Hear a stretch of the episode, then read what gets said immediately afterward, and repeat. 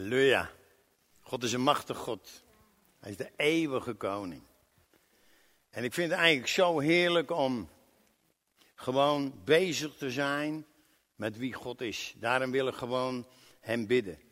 Vader, ik dank u wel dat u de meester bent. En dat u een woord hebt vrijgezet vandaag. En ik dank u wel dat ik gewoon de microfoon kan zijn. Dat het niet van mij afhangt, maar dat het afhangt van u als zender. En wij gaan het ontvangen. En ik dank u wel, Vader, dat ik diep echt begrepen heb dat de microfoon zelf niet spreekt, maar de microfoon het alleen maar versterkt. En daar ga ik van uit. En daar geloven wij in. En daarom dank u wel voor het woord wat u gaat brengen. In Jezus' naam. En iedereen zegt erop: Amen. Halleluja. Het is heerlijk om net een eh, lied te hebben dat we ons eigen over kunnen geven. En dat hebben we gedaan. En daarom gaat het ook echt werken. Dat geloven we. Amen. En soms denk je, ja, het heeft mij, bij mij niet gewerkt. Dat kan. Maar weet dan één ding dat het woord in je gezaaid wordt. En dat er een moment komt dat het gaat opkomen. En dat is het moment wanneer dat God dat goed acht. En je zal, en je zal merken hey, dat, dat, dat hij uiteindelijk de juiste timing te pakken heeft. Wij zijn gewoon heel vaak bezig. Ik heb het nu even over mezelf. Dan wil ik een woord hebben en dan wil ik dat het werkt. En zo zit het uiteindelijk in, in elkaar als je gewoon in de wereld rondkijkt. We willen allemaal dat het zo snel mogelijk gaat gebeuren. En God die zegt, hé, hey, ik heb mijn lijn, jullie zijn mijn kinderen, ik heb jullie gekocht en betaald en ik ga gewoon je voeden. Ik ga je gewoon richting geven. Want ik heb namelijk een opdracht want de schepping zit te wachten op het openbaar worden der zonen Gods. En wat betekent dat? Hey, dat betekent gewoon, zij willen gewoon de heerlijkheid van God horen. Niets anders. Want ook zij zijn geschapen naar hun beeld en hun gelijkenis. Alleen, hey, ze lijken nog niet echt op God, omdat ze uiteindelijk nog niet opnieuw geboren zijn. Ik wil met jullie even naar 1 Korinthe 15, vers 45, wat daar staat. En, en ik denk dat dat gewoon zoveel duidelijkheid gaat geven. Al dus staat er geschreven, 1 Korinthe 15, vers 45. De eerste mens, Adam, werd een levende ziel. De laatste Adam, een levendmakende geest. Doch het geestelijke komt niet eerst, maar het natuurlijke en daarna het geestelijke. Wat mij enorm opviel deze week, dat was één woord. En dat was werd een levende geest. Nee, werd een levende ziel. Hij was namelijk een levendmakende geest. Zo is hij namelijk geschapen. En zo kon hij namelijk communiceren met God. Maar in Genesis 3, toen ging hij bezig met de boom van de kennis van goed en kwaad. En toen werd hij een levende ziel. En een levende ziel, dat betekent Hey, dat je bezig bent met jezelf. Dat je bezig bent met wie je bent. En met je emotie.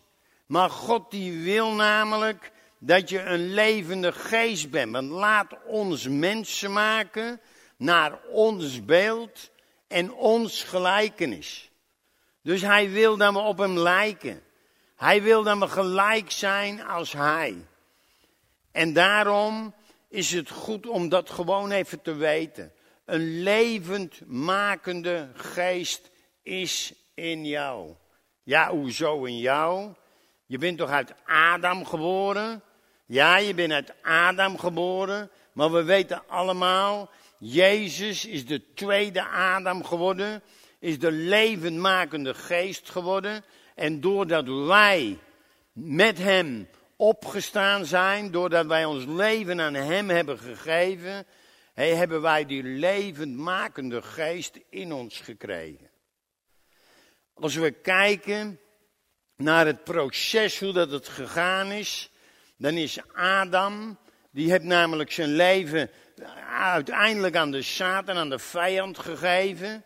Daardoor is zijn geest gestorven en is zijn ziel, heeft namelijk het heft in handen genomen. Want een mens die bestaat namelijk uit geest, ziel en lichaam. Alle mensen. Alleen als je Jezus nog niet aanvaard hebt als je levende verlosser, dan betekent dat die geest in die mens dood is. Die moet tot leven komen. Hoe komt die tot leven?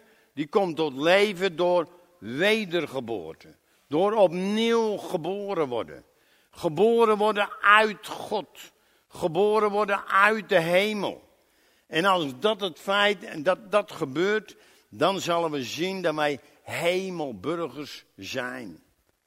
En dat is namelijk belangrijk om dat te weten.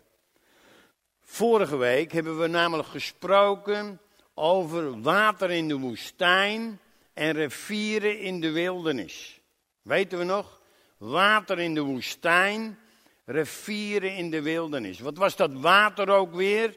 Dat water was de Heilige Geest die in de woestijn, in die ziel van de mens is gekomen. En uiteindelijk heeft dat rivieren in de wildernis tot stand gebracht. Want we zijn even naar Ezekiel gegaan, Ezekiel 47, waarin staat dat er water onder de dorpel doorkomt, vanuit de troon van God. En dat daar een beek door ontstaat. En dat langs die beek, als je achterom kijkt, dan daar bomen zijn opgeschoten. Die elke maand vrucht draagt. En, elk, en de bladeren zijn tot genezing. En daarom, als wij hier bij elkaar zijn, hey, dan hebben wij namelijk het, het, water uit de troon, dat komt onder ons vandaan. En een grote beek ontstaat er. En de bomen die bladeren hebben die tot genezing zijn, is een feit. Dus als je hier bent en je hebt genezing nodig, hey, dan kan je het gewoon oplepelen. Dan kan je het gewoon inademen. En dan, kan je, en dan zal je gaan zien hey, dat dat genezingsproces werkelijk een feit wordt. Want dat is hetgene wat God wil. En je hoeft niet direct naar, naar een gebedsgenezer, maar je kan het gewoon uit de atmosfeer halen. Werkt dat altijd? Nee, het werkt niet altijd. Daar moeten we ook eerlijk zijn. Maar het werkt wel heel vaak. Ik heb het heel veel beleefd. Dat ik merkte hey, dat er iets naar me toe kwam, iets in me aan het, uh, aan, het, aan het bezig was. En uiteindelijk later, dan dacht ik, hé, wat is het gebleven? En dan is het uiteindelijk gewoon weggeëpt. En dat is denk ik goed om dat gewoon even te beseffen. Nou, hoe komt dat water nu in jouw leven? In, in Johannes 7, vers 37 staat: Stromen van levend water zullen uit je binnenste vloeien. Weten we het nog? Stromen van levend water. En dan spreekt hij over de Heilige Geest die nog moest komen. Dat zegt Jezus. Daarom is het ook belangrijk hey, dat we het ook in de juiste orde brengen. Soms zeggen we, hey, we willen Jezus volgen zoals Jezus was. Maar ik denk dat je dat niet moet doen. Ik denk dat je Jezus moet volgen zoals hij nu is. Hij is nu opgestaan. Hij, is nu, hij heeft nu een plaats in de rechterhand gegeven. En hij heeft namelijk het levendmakende woord, het levendmakende geest, die is nu gewoon bezig zich te ontwikkelen. En daarin moet jij gewoon nu gaan wandelen. Want uiteindelijk, laten we het maar eens even op, opslaan, in Jesaja, in Johannes hoofdstuk 7. Johannes hoofdstuk 7 en dan vers 37. En op de laatste, de grote dag van het feest, stond Jezus en riep zeggende, indien iemand dorst heeft, hij komen tot mij en drinken. Johannes 7, vers 37. Wie in mij gelooft, gelijk de schrift zegt, stromen van levend water zullen uit zijn binnenste vloeien. Dit zeide hij van de geest, welke zij die tot geloof in hem kwamen, ontvangen zouden. Want de geest was er nog niet, omdat Jezus nog niet verheerlijkt was. Omdat Jezus nog niet verheerlijkt was. En dat moet je gewoon eens even tot je door laten dringen. Soms ben je bezig met het volgen van Jezus en dan denk je, oh maar ik doe het toch. Alleen je hebt niet in de gaten hey, dat Jezus toen aan het wandelen was en het nog niet volbracht was. Als we naar de discipelen kijken van Jezus, toen zij met hem wandelden, voordat hij gestorven was, waren zij nog niet tot geloof gekomen. Dat kon namelijk nog niet. Zij konden nog niet opnieuw geboren worden. Want dat kon alleen toen Jezus uit de dood opstond en toen hij naar de hemel ging en toen de Heilige Geest naar beneden kwam. En toen werden hun ogen geopend en toen was er namelijk iets in hun. En dan was ineens die levendmakende geest was in hun. En die levende makende geest ging zich, ging zich manifesteren. En dat is belangrijk om dat even te weten. Hey, heb ik het dan al de fout gedaan? Hey, maak je niet druk, want God zal alles medewerken ten goede. Dus het gaat niet om dat je iets fout hebt gedaan. Maar ik wil wel even iets neerzetten, hey, zodat je gaat ontdekken, als je hier rekening mee houdt, hey, dan kan God veel makkelijker werken. Dan kan God namelijk de dingen doen die hij wil doen. Want als wij kijken naar 2 Korinthe hoofdstuk, naar 2 Korinthe hoofdstuk 5, dan zegt hij ook, hey, we zijn een nieuwe schepping. Het oude is voorbij gegaan, zie het nieuwe is gekomen. En dan zegt hij ook nog ergens, je gaat het even lezen, 2, uh, 2 Korinthe hoofdstuk 5, vers 14. Want de liefde van Christus dringt ons, daar wij tot het inzicht gekomen zijn dat één voor alle gestorven is. Dus zijn wij alle gestorven. En voor alle is hij gestorven, opdat zij die leven niet meer voor zichzelf zouden leven, maar voor hen die voor hen gestorven is en opgewekt. En dan vers 16, daar gaat het voor mij even over. 2 Korinthe 5, vers 16. Zo kennen wij dan van nu af aan niemand naar het vlees, indien wij al Christus naar het vlees gekend hebben, thans niet meer. Zo is dan wie in Christus is een nieuwe schepping. Het oude is voorbij gegaan. Dus zelfs als wij Christus gekend hebben naar het vlees, thans niet meer, zegt hij. Want er is wat veranderd in Jezus. Het is volbracht. En die Christus, die zijn wij aan het volgen. Wereldwijd. En dat moeten wij vasthouden. Ik ben vandaag gewoon even wat dingen aan het neerzetten, zodat het zal helpen om je leven te leiden zoals God het op dit moment zou willen. Als wij in, het, in, het, in de evangelie bezig zijn, hey, dan zijn er, worden er ook heel veel machten van duisternis worden er nog onderuit gehaald. Hey, Jezus daar, die spreekt daar zelfs over. In Marcus staat er heel veel over. En als wij niet uitkijken, en we doen er zelf ook aan mee, hey, dan gaan we dat item pakken En dan gaan we alle machten van duisternis gaan we onderuit halen. Terwijl, als wij naar het kruis kijken, dan heeft hij alle machten van duisternis ontmanteld. In de tijd dat Jezus rondliep, waren die machten nog niet ontmanteld. Want dat was namelijk wel de bedoeling van God, maar dat was nog niet gebeurd. En daarom is dat ook een item hey, waar wij goed over na moeten denken. En als jij opnieuw geboren bent, dan is namelijk het licht in je. Dan is namelijk de levenmakende geest in je. En dan kan namelijk de duisternis niet zijn. Ja, maar ik heb nog steeds wel last van de duisternis. Ja, dat kan. Dan is die om je heen bezig. Dan is die gewoon je meetje aan het sarren.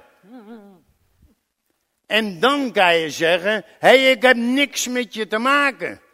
En ik heb geen aanknopingspunt in mijn leven, zodat je iets in mijn leven kan aanrichten. Dat ga je hem gewoon vertellen. En weet je wat hij dan gaat doen? Hij dan gaat hij vluchten.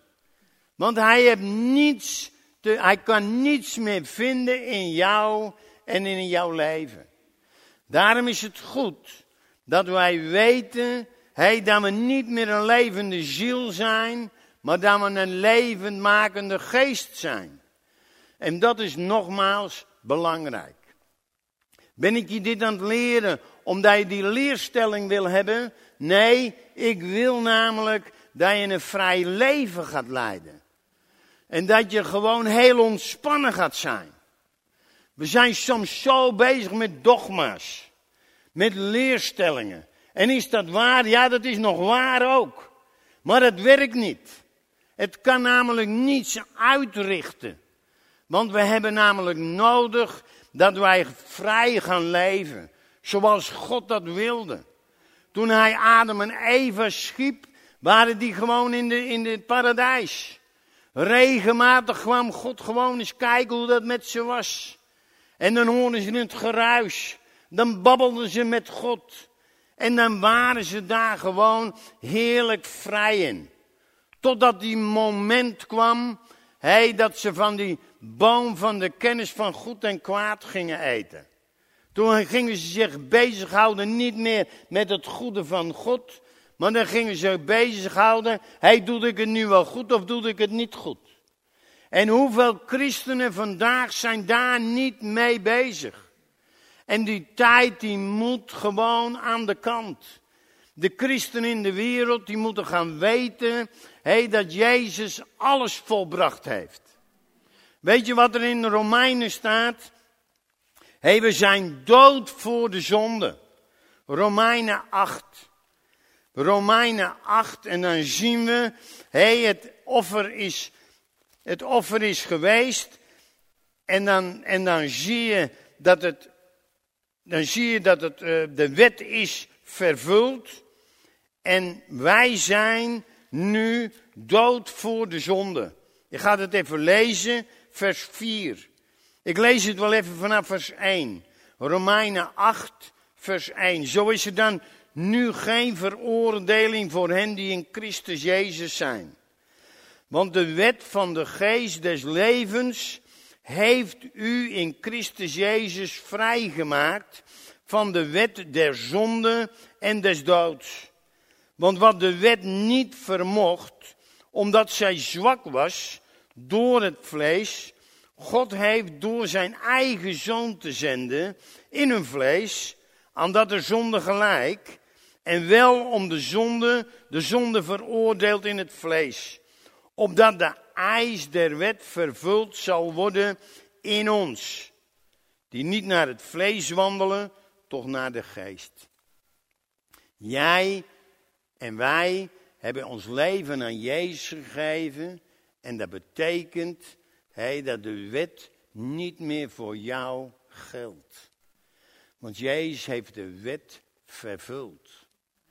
En daarom moet jij vrijer zijn, je vrijer voelen dan al die mensen die Jezus nog niet hebben, die nog niet hebben aangenomen. Terwijl als we naar de wereld kijken en we de wereld horen, dan zeggen we, ja, wij zijn vrij, die, die christenen niet. Want die moeten de wet doen. Heb je dat ook wel eens gehoord? Maar het is een leugen. Jij bent vrij en zij zijn nog onder de wet. Want ze hebben de, de Christus, de Jezus, hebben ze nog niet aanvaard die de wet vervuld heeft. En daarom moeten wij dat meer en meer gaan beseffen. Wij moeten gaan beseffen dat wij gaan leven zoals God wil dat we leven. Zonder de boom van de kennis van goed en kwaad. Wij gaan gewoon leven zoals God het wil. En dat is heel belangrijk.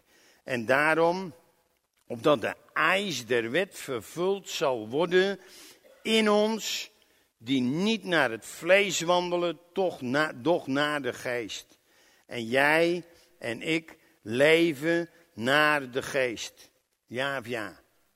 Nou, als wij zo beseffen dat we met die levendmakende geest kan wandelen, dan kan ik me voorstellen dat je je afvraagt, ja maar kan ik dat wel? Want ik ben toch nog steeds zondig. Ik doe er nog steeds verkeerde dingen. Hoor ik Gods stem altijd wel? Nou, ik ga je echt zeggen, je zal hem niet altijd horen. Maar God, die zegt, mijn schapen horen mijn stem. Dus schijnbaar hoor je hem wel. Alleen, hoe ga jij, hoe ga jij daar nu mee om? Wat is nu Gods stem en wat is nu Gods stem niet? En dat is namelijk heel eenvoudig. Oh, je zou zeggen, nee, dat is niet zo eenvoudig. Maar het is wel heel eenvoudig. Want de Bijbel die zegt dat mijn schapen horen mijn stem. En ik wil eigenlijk niet tegen de Bijbel ingaan. Of jullie wel? Ik wil gewoon echt datgene doen wat, wat de Bijbel zegt, wat God zegt. Mijn schapen horen mijn stem. Dus schijnbaar hoor ik gewoon altijd zijn stem. Oeh. Maar ik ben nog steeds in deze wereld. Dus ik hoor ook nog andere stemmen. Maar hij weet daarvan. Hoor je wat ik zeg? Hij weet dat er ook een vijand is die mij wat influistert. En dan ga je zeggen, jij kan je oren daar niet voor dicht doen. Laat het gebeuren. Wees ontspannen. Maar weet één ding. Jezus is de sterkste.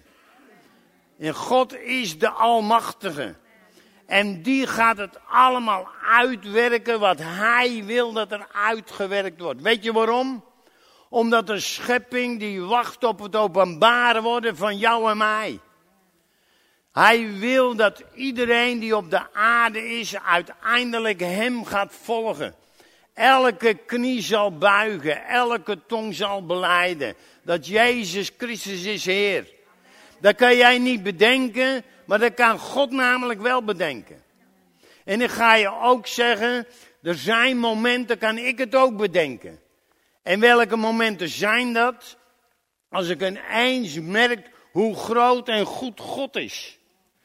Als ik dat gewoon helder heb op een moment, dan weet ik één ding zeker. Ook mijn buurman, ook mijn buurvrouw, die zegt dat in atheïst is. Als hij dit gaat ervaren, hij, dan rent hij naar Jezus toe.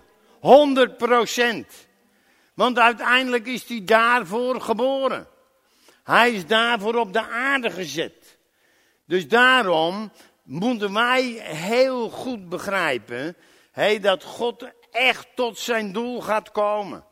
Want in elk mens zit er iets die God kan aanraken. En dat zal ook gebeuren, want hij wil dat alle mensen behouden worden. Hij wil dat alle mensen in de hemel komen. En ik weet wel, er is een hel, maar eigenlijk stiekem denk ik dat er geen één mens in komt. Geloof je dat? Maar dat, die is, dan zou je misschien vragen, ja, maar waarom is die hel er dan? Die hel is er uiteindelijk alleen maar voor Satan en zijn demonen. En daar heeft, daar heeft God de, de, de hel voor gecreëerd. En ik weet wel, we hebben allemaal een vrije wil. En als wij een vrije wil hebben om voor de hel te kiezen, hé, hey, dan weet ik het ook even niet. Begrijp je wat ik zeg? Maar dat is niet jouw en mijn pakje aan. Dat is het pakje aan van de schepper. De schepper die zal echt dit niet laten gebeuren. Hij is zo machtig. Hij kan alle mensen, heeft hij in de moederschoot gevormd. Hij heeft ze een boodschap meegegeven toen ze in de moederschoot gevormd werden. En dat gaat hij niet loslaten. Hij is een goed werk begonnen en hij zal het afmaken. Amen. En als je nou gewoon op een natuurlijke manier denkt, om je heen kijkt, naar mensen kijkt, dan denk je, dit klopt allemaal niet. Nee, op een natuurlijke manier zal dit niet kloppen. Maar we hebben namelijk een levendmakende geest ontvangen. En die levendmakende geest, die moeten wij in het werk zetten. En hoe doen we dat dan? Hey, dat is gewoon datgene wat in je gedachten komt, gewoon doen. Ja, maar als het nou bij de verkeerde kant vandaan komt. Hé, hey, dat is niet jouw pakje aan, dat is namelijk Gods pakje aan. God die heeft namelijk jou een levendmakende geest gegeven. En hij wil namelijk dat je gewoon jezelf bent. Dan kan hij namelijk sturen. Dan weet hij namelijk waar je zit. Dan weet je namelijk hoe dat je denkt. En dan kan hij gewoon richting geven. Weet je wat hij zegt in, uh, in Romeinen 8, vers 26? Evenzo komt de geest onze zwakheid te hulp. Want wij weten niet wat wij bidden zullen nabehoren. Maar de geest zelf pleit voor ons met onuitsprekelijke verzuchtingen. En hij die de harten doorzoekt, weet de bedoeling des geestes. Dat hij namelijk naar de wil van God voor heiligen pleit. Dus wat zien we? Hey, hij komt onze zwakheden te hulp. En wat zijn onze zwakheden? Dat moet je dan ook wel even weten. hey, en dat is wel heel simpel. Want onze zwakheid, dat is namelijk ons vlees. Dat is namelijk de levendmakende ziel. Want die gaat gewoon uit over de emotie. Over datgene wat, wat er op je pad komt, daar ga je op reageren. Hé, hey, dat doet namelijk je ziel. Maar jij en ik gaan vandaag besluiten dat wij niet meer onze ziel volgen, maar dat we onze geest volgen. Hebben onze ziel er niets meer te maken? Ja, dan gaat die geest die gaat jouw ziel tot de orde roepen. En dan betekent dat de hemel jouw ziel tot de orde roept. Kunnen we het nog volgen? En dan zal je gaan merken hey, dat die ziel alleen maar beter wordt. Maar waar wij als christenen vaak mee bezig zijn, en ik heb het over mezelf, dan zijn we bezig dat wij met onze ziel onze ziel willen opvoeden. Met onze ziel willen we onze ziel opvoeden. Erkennen we dat? En daar moeten we mee stoppen. Want onze ziel is namelijk zwak. Onze ziel is namelijk het vlees. Misschien moet ik nog even uitleggen wat, wat, wat de geest is en wat het vlees is. Hé, de geest is, dat die levendmakende geest waar we het nu over hebben. Die we ontvangen hebben toen we opnieuw geboren werden. Maar, maar het vlees, dat is namelijk die levende ziel. Dat is namelijk datgene wat wij overgehouden hebben uit, uit de eerste Adam. En daar moeten wij het niet meer van verwachten. Daarom moeten wij de wet, als christenen moeten we de wet loslaten. Is de wet niet dan goed meer? Ja, die is wel goed, maar die is namelijk volmaakt in ons geplant. Hoe zit dat dan? Hij, dat is die levendmakende geest, dat is de Christus. Dat is de heilbrengende genade waar Titus het over hebt. Die jou opvoedt. Die jou richting geeft. Die jou zorgt dat jij naar God gaat leven. En God die wil namelijk met zijn volk wil die gaan wandelen. Maar hij wil zelf het heft in handen hebben. Geloven we dat? Als we naar de geschiedenis kijken, dan zien we heel veel christenen en eigenlijk al heel snel na de opstanding van Jezus, hey, dat ze gewoon allemaal hun eigen interpretatie eraan geven. We zijn er allemaal mee bezig en we pakken een tekst uit de Bijbel en dan gaan we gewoon een heel dogma omheen bouwen en dan zeggen we zo moet het. Als we kijken naar, naar, naar mensen, die moeten altijd met een hoofddoekje omlopen. Waarom? Hey, die tijd is geweest. Dat was namelijk in het oude verbond. En God die zegt, hé, je bent vrij. Je bent vrij, er is geen bedekking meer, want de bedekking is Christus en die woont in je. Amen. En jij bent namelijk niet meer, je, er is namelijk geen verschil tussen mannelijk en vrouwelijk, want we zijn allemaal in Christus zonen. Amen. Als je dat nog niet helemaal zeker weet, hey, dan ga je het maar eens lezen in 1 Korinthe 5 en dan zie je het daar staan. Dan zie je dat we in Christus allemaal zonen zijn. Dus zaad van Abraham. Dus deel van zijn lichaam. Deel van zijn gemeente. Dat is bijvoorbeeld ook zoiets. Wij zitten hier met een groepje mensen. Christengemeente Nieuw Leven, zeggen we dan. En uiteindelijk zijn wij gewoon deel van één grote gemeente. Waar Jezus Christus de apostel van is. Amen. En Jezus Christus is de enige apostel. En die gaat jou gewoon richting geven. Hij gaat jou onderwijs geven. Hij gaat datgene geven wat je nodig hebt. Misschien moeten we dat ook nog eens lezen. En dan doen we even in Hebreeën. Hebreeën hoofdstuk 8. Ik merk dat we heel veel Bijbel lezen. En ik heb dit allemaal niet bedacht. Maar ik geloof dat het gedeelten zijn waar we allemaal wat aan hebben. En waar we allemaal wat mee kunnen. En dit gaat namelijk in Hebreeën 8, gaat het namelijk over het nieuwe verbond. En dan zegt hij, niet zoals het verbond dat ik met mijn vaderen maakte, ten dagen dat ik hem bij de hand nam, Hebreeën 8, vers 9, om hen uit het land Egypte te leiden, want zij hadden zich niet gehouden aan mijn verbond. En, en ik niet en ik heb mij niet meer over hen bekommerd, spreekt de Heer. Want dit is het verbond waarmee ik mij verbinden zal aan het huis Israëls. Na die dagen spreekt de Heer. Ik zal mijn wetten in hun verstand leggen. Ik zal die in hun harten schrijven. En ik zal hen tot een God zijn. En zij zullen mij tot een volk zijn. En niet langer zullen zij en ieder mijn medeburger en ieder zijn broeder leren zeggende, ken de Heere. Want alle zullen ze mij kennen, van de kleinste tot de grootste onder hen. Want ik zal genadig over hen, over hen ik zal genadig zijn over hun ongerechtigheden en hun zonde zal ik niet meer gedenken. Dit is namelijk een nieuwe verbond. En hier de Hebreeën die schrijft over dat het voor Israël is. Maar uiteindelijk weten wij vanuit Paulus hey, dat wij, als wij in Christus Jezus zijn, dat er nog Jood is, nog Griek, nog slaaf, nog vrije, nog man, nog vrouw. Er is maar één persoon.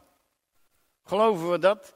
Dus daarom is dit verbond, is zowel voor Israël, maar is dat ook voor alle heidenen. Dat moeten wij wel beseffen. Ik merk soms dat er, dat er, dat er leerlingen rondgaan, dat het allemaal geënt is op Israël. En dan begrijp ik wel dat Israël gewoon nog eigenlijk Jezus wordt. Eigenlijk moeten we dan naar, naar Israël kijken of het allemaal wel gebeurt. Maar God die zegt, hij nog, nog Jood, nog Griek, nog man, nog vrouw, nog Jood, nog Griek, nog man, nog vrouw, nog slaaf, nog vrije. We zijn namelijk in Christus allemaal één onder dat nieuwe verbond.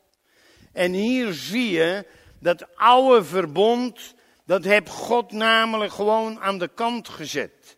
Want dit is het verbond, oh nee, naar het oude verbond. Ik heb mij niet meer over hem bekommerd.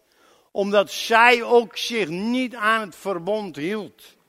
Dan kan je hun daar de schuld van geven. Maar ze konden dat namelijk niet. Want als ze dat konden, dan zou jij en ik het ook kunnen. Begrijpen waar we het over hebben? En daarom is God met een nieuw verbond gekomen. En daarom heb hij gezegd, hé, ik hoef niet meer een, een leraar uit de wereld te hebben. Ik ga zelf de leraar zijn. Ik ga zelf, ga ik mijn volk onderwijzen. Ik ga zorgen dat ze diep van binnen weten wie ik ben. En ik ga ze vrijmaken van de wet. Ik ga ze vrijmaken van elke regel. Ik wil alleen maar één ding van ze. Willen ze achter me aankomen of willen ze dat niet? En ook daar hebben ze dan een vrijheid in, zegt God. En daarom is het in wezen zo simpel om christen te zijn. Want hij heeft het uiteindelijk allemaal volbracht. Hij heeft het allemaal uitgewerkt. En daarom is het goed om dit, om dit gewoon vast te houden. En ik had het net over hey, dat we de stem van de Vader horen. Zijn schapen horen mijn stem. En dan zeg je, en daar ging ik daarop in, van hey, de zwakheid komt de Heilige Geest te hulp. Dus jouw zonde, jouw tekortkomingen, maak je niet druk. Verwacht het van de Heilige Geest. Verwacht het van de Heilige Geest. En als jij het van de Heilige Geest verwacht, dan gaat hij dat gewoon doen. Dan voelt hij zich vrij om het te doen. Ik was van de week, werd ik gebeld. En toen belden ze me. Hey Jan, wil je maandag nog weer uh, mee aan het werk? Ja, dat is goed. Hij zegt, ik, ik ben elke keer, dan denk ik, kan ik hem wel bellen. En hij voelt zich bezwaard. Begrijp je wat ik aan het zeggen ben? En deze man, ik heb tegen hem gezegd, hé hey joh, voel je vrij, bel me gewoon altijd. En als ik niet kan of niet wil, dan zeg ik dat wel. Snap je? En zo is het met God ook. Verwacht gewoon alles van hem. En ga gewoon aan de gang. En hij gaat jou gewoon richting geven. En als hij merkt dat hij alle input in jou hebt, dan gaat hij het ook doen. Want hij is een gentleman. Amen. Hij is een gentleman. En hij doet het gewoon. En hij spreekt gewoon tot je. En dan weet hij ook wel, als hij tot jou spreekt, dan weet hij ook best wel dat je er niet altijd op ingaat. Of dat je gewoon tegen de draad bent. Dat weet hij al lang. Dat is echt niet iets dat hij niet weet. Dus maak je niet druk. Hey, als jij een papa en een mama bent en je hebt kinderen, dan zijn soms kinderen ook tegen, tegendraad. Ja of ja? Amen. Soms schreeuwen ze het uit, maar jij schopt ze niet aan de kant. Dan denk je, oh, dit gaan we weer over. En de volgende dag ga je het weer proberen als papa en mama. En dan ineens zijn ze in de heerlijke moed en dan doen ze het. En dan ben je helemaal verbaasd. En zo is het met God precies hetzelfde. Dus wees jezelf. Wees jezelf. En hij weet best wel wat voor karakter dat je hebt. Hij weet best wel dat je eigenwijs bent of niet eigenwijs. Hij weet best wel dat je eigen weg wil wandelen en dat, of dat je dat niet wil doen. En er zijn momenten, ik kijk naar mijn eigen leven, soms denk ik, hé, je kan allemaal de boom in. Allemaal. Maar er, zijn ook momenten, hé, dan luister ik naar iedereen. En zo is het uiteindelijk gewoon. Amen.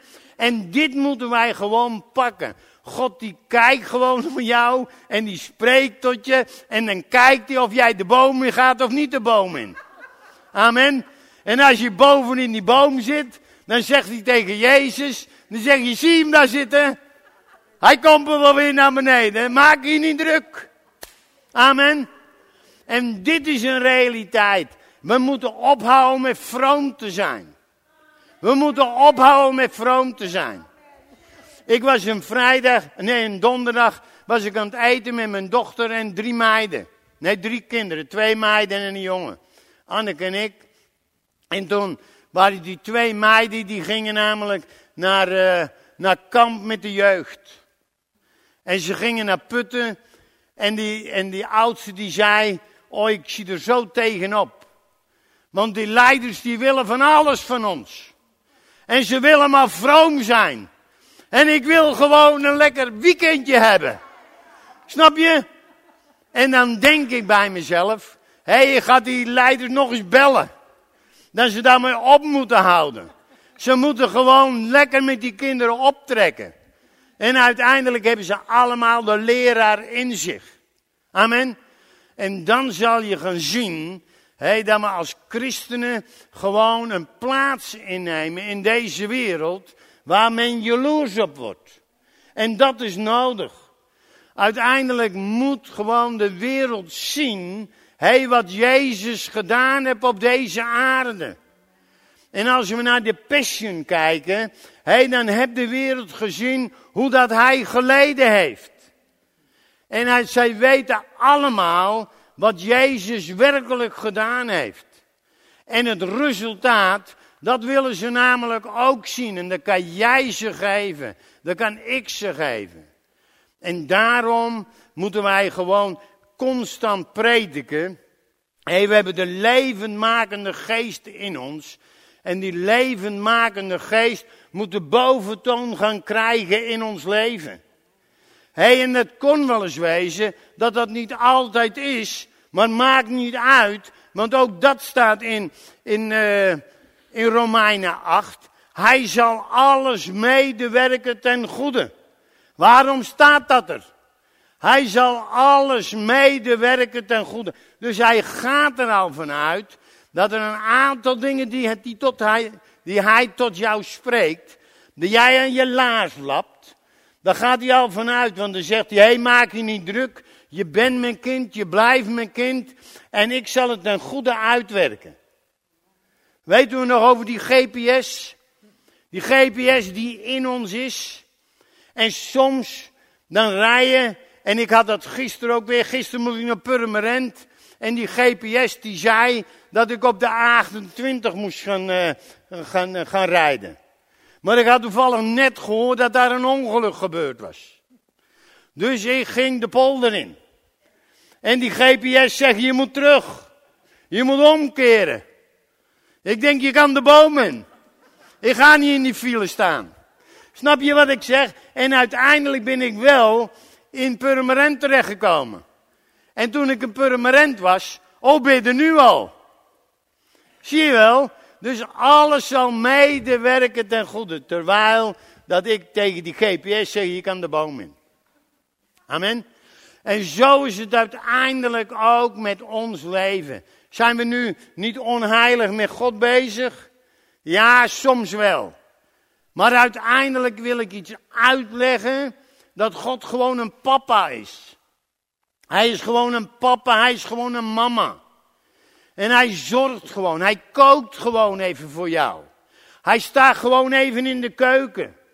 Als jij de hele dag gewerkt hebt, dan heb hij de maaltijd al klaar. En dan zegt hij, hey, dit ga ik jou voorzetten. en dan ben je verbaasd, want dan is het je maaltijd die je het liefst hebt. Dat is onze God. En zo moeten wij uiteindelijk hem ook uitdragen. Daarom is het goed om dat gewoon nog eens te beseffen. We hebben een opdracht. We hebben een opdracht van God gekregen om dit uit te leven. Niet de wet te houden, want dat heeft zijn zoon al gedaan. Zijn zoon is daarvoor gestorven. En dat is niet voor niets gebeurd. Maar wij moeten gaan leven en we moeten gaan beseffen hey, dat de hemel ons gaat richting geven. Ik ga toch nog even naar Titus. En dan ga ik het Sagizaan ook afsluiten. Want anders krijgen we gewoon weer even te veel. En we hebben, hebben zo meteen nog tijd om lekker met elkaar te bidden. Titus 2, vers 11. Dan zie je dat die heilbrengende genade iets teweeg brengt. Ik ben er bijna. Hier hebben we het. Want de genade Gods is verschenen, heilbrengend voor alle mensen. Hé, en wie is die genade Gods? Hé, dat is gewoon Jezus Christus. En hij is gekomen om heil te brengen. En wat is heil? Dat is heling. Hé, dat is vrijzetting. Dat is een aparte plaats die vanuit de hemel naar jou toe komt. Om ons op te voeden, zodat wij de goddeloosheid en de wereldse begeerte gaan verzaken. Dus wie doet dat dan? Ga jij zorgen dat je niet meer verslaafd bent? Of ga je dat aan die heilbrengende genade overlaten? Dat is nog wel even een dingetje. En ik zie ook wel heel veel mensen die verslaafd zijn en ze redden het nog vanuit hun ziel. Maar ik zie ook om laatst hoorde ik iemand die was, die was uh, verslaafd aan drank, was tot geloof gekomen en uiteindelijk had hij alles erop gezet. Ik ga dat niet meer pakken. En uiteindelijk hoorde ik vorige week dat hij weer teruggevallen was. Wat gebeurde er? Ik denk dat hij terug moest vallen, zodat God iets kon doen. Zodat God namelijk gewoon even hem bij de hand kon nemen en te zeggen, hé ik ga dat voor jou doen. Ik ga jou vrijzetten. Ik ga de, de heilbrengende genade ga ik over jou uitstorten. Zodat de goddeloosheid en de wereldse begeerte gaan verzaken. En dat je bezadigd wordt. Dat je rechtvaardig en godsvruchtig in deze wereld gaat leven. Weet je nog wie dat doet? Dat godvruchtig leven. Ga je dat met, vanuit je ziel doen? Of ga je dat vanuit je geest doen? En dat is namelijk wat hier staat. Dus die genade Gods, die gaat dat namelijk doen. Verwachtende de zalige hoop en de verschijning der heerlijkheid van onze grote God en Heiland in Christus Jezus. En wat is dat dan? Hey, als wij gaan beseffen en we laten het aan God over, dan gaat Hij zich betonen wie die werkelijk is. Ook in barre tijden. Ook in tijden dat je heel veel pijn hebt. Ook in, in tijden dat je een boodschap krijgt die niet fijn is. Hey, dan gaat hij gewoon zeggen, hey, ik ga jou vrede geven. Ik ga jou rust geven. Ik ga jou een vergezicht geven. Ik ga jou dromen geven over de hemel. Over jouw toekomst. Weet één ding. Hij, dit is niet het einde. En dan zegt hij, verwachten de zalige hoop en de verschijning der heerlijkheid van onze grote God en heiland, Christus Jezus. Die zich voor ons heeft gegeven om ons vrij te maken van alle ongerechtigheid. En voor zich te reinigen een eigen volk, vol ijverig in goede werken. Spreek hiervan, vermaan en weerleg met alle nadruk. Niemand mag u verachten.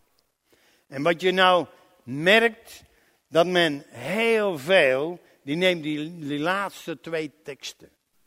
En die, die lezen dan de eerste teksten niet intens. En die laatste teksten, er staat dan dat wij vol ijverig moeten zijn in goede werken. En dan denkt men ineens, oh, ik moet goede werken gaan doen. Nee, maar dit is een gevolg van datgene wat de heilbrengende genade in jou doet. Dat is het namelijk. En dan zegt hij, spreek hiervan, vermaan en weerleg met alle nadruk. Niemand mag nu verachteren. En wij zien heel vaak dat hier vooraan een prediker met het vinger die staat. Hé op, pas erop. Pas erop. Pas erop. Terwijl als we dit hele gedeelte lezen, dan slaat het er gewoon op. Hij weet gewoon, die goede werken die komen voort, omdat de heilbrengende genade in jou zijn werk doet. En daar moet je dan een ander op attenderen. En dat ben ik vandaag aan het doen. Ik ben vandaag aan het zeggen, hey, wees jezelf. Besef dat de, dat de, de, de levendmakende geest in jou is. Dat die het heft in handen hebt genomen. En dat die jouw leraar is. En dat die jou op een pad brengt waar je uiteindelijk moet zijn waar God wil dat je bent. Geloven we dat? Zou er eens lekker bij gaan staan? Vader, ik dank u wel. Ik prijs uw naam. Ik eer u, koning. Dat u bent almachtig. U bent eeuwig. U bent koninklijk. Ik dank u wel dat u uw woord hebt uh, geklonken. En dat Jezus, uw zoon, Vader, hierin verheerlijkt is. Want hij heeft de wet vervuld. Dat betekent, Vader, dat wij de wet even aan de kant kunnen zetten, want de wet is in ons verwekt. De vervulde wet, de vervulde wet is in ons geplant. Omdat Jezus Christus, de heilbrengende genade, de Heilige Geest in ons woont. Prijs uw naam, Vader, en we heffen onze handen op en we geloven dat u de naprediker zal zijn van dit woord. En we geloven dat het woord werkelijk in ons geplant is vandaag. En mijn kinderen zegt God, ga daar maar gewoon van uit. Misschien zijn er een aantal kwartjes al gevallen. Maar er komen nog meer, er worden nog meer momenten hey, dat het helder wordt voor jou. Adam werd een levende ziel. Hij was een levendmakende geest. Maar hij werd een levende ziel. En de tweede Adam, die werd een levendmakende geest. En toen jij je leven aan deze Jezus gaf, kwam die levendmakende geest in jou. En dat is een realiteit. En ik zegen je daarvoor, zegt God. Ik bemoedig je daarvoor, zegt de Heer. En weet dat je zo ook weer vanaf deze plaats gaat vertrekken. Wetende dat die levendmakende geest iets teweeg gaat brengen in je leven. In Jezus' naam. En iedereen zegt daarop, amen. En laten we hem aanbidden. En als je hier bent en je hebt behoefte om gewoon um, dat er gebeden wordt,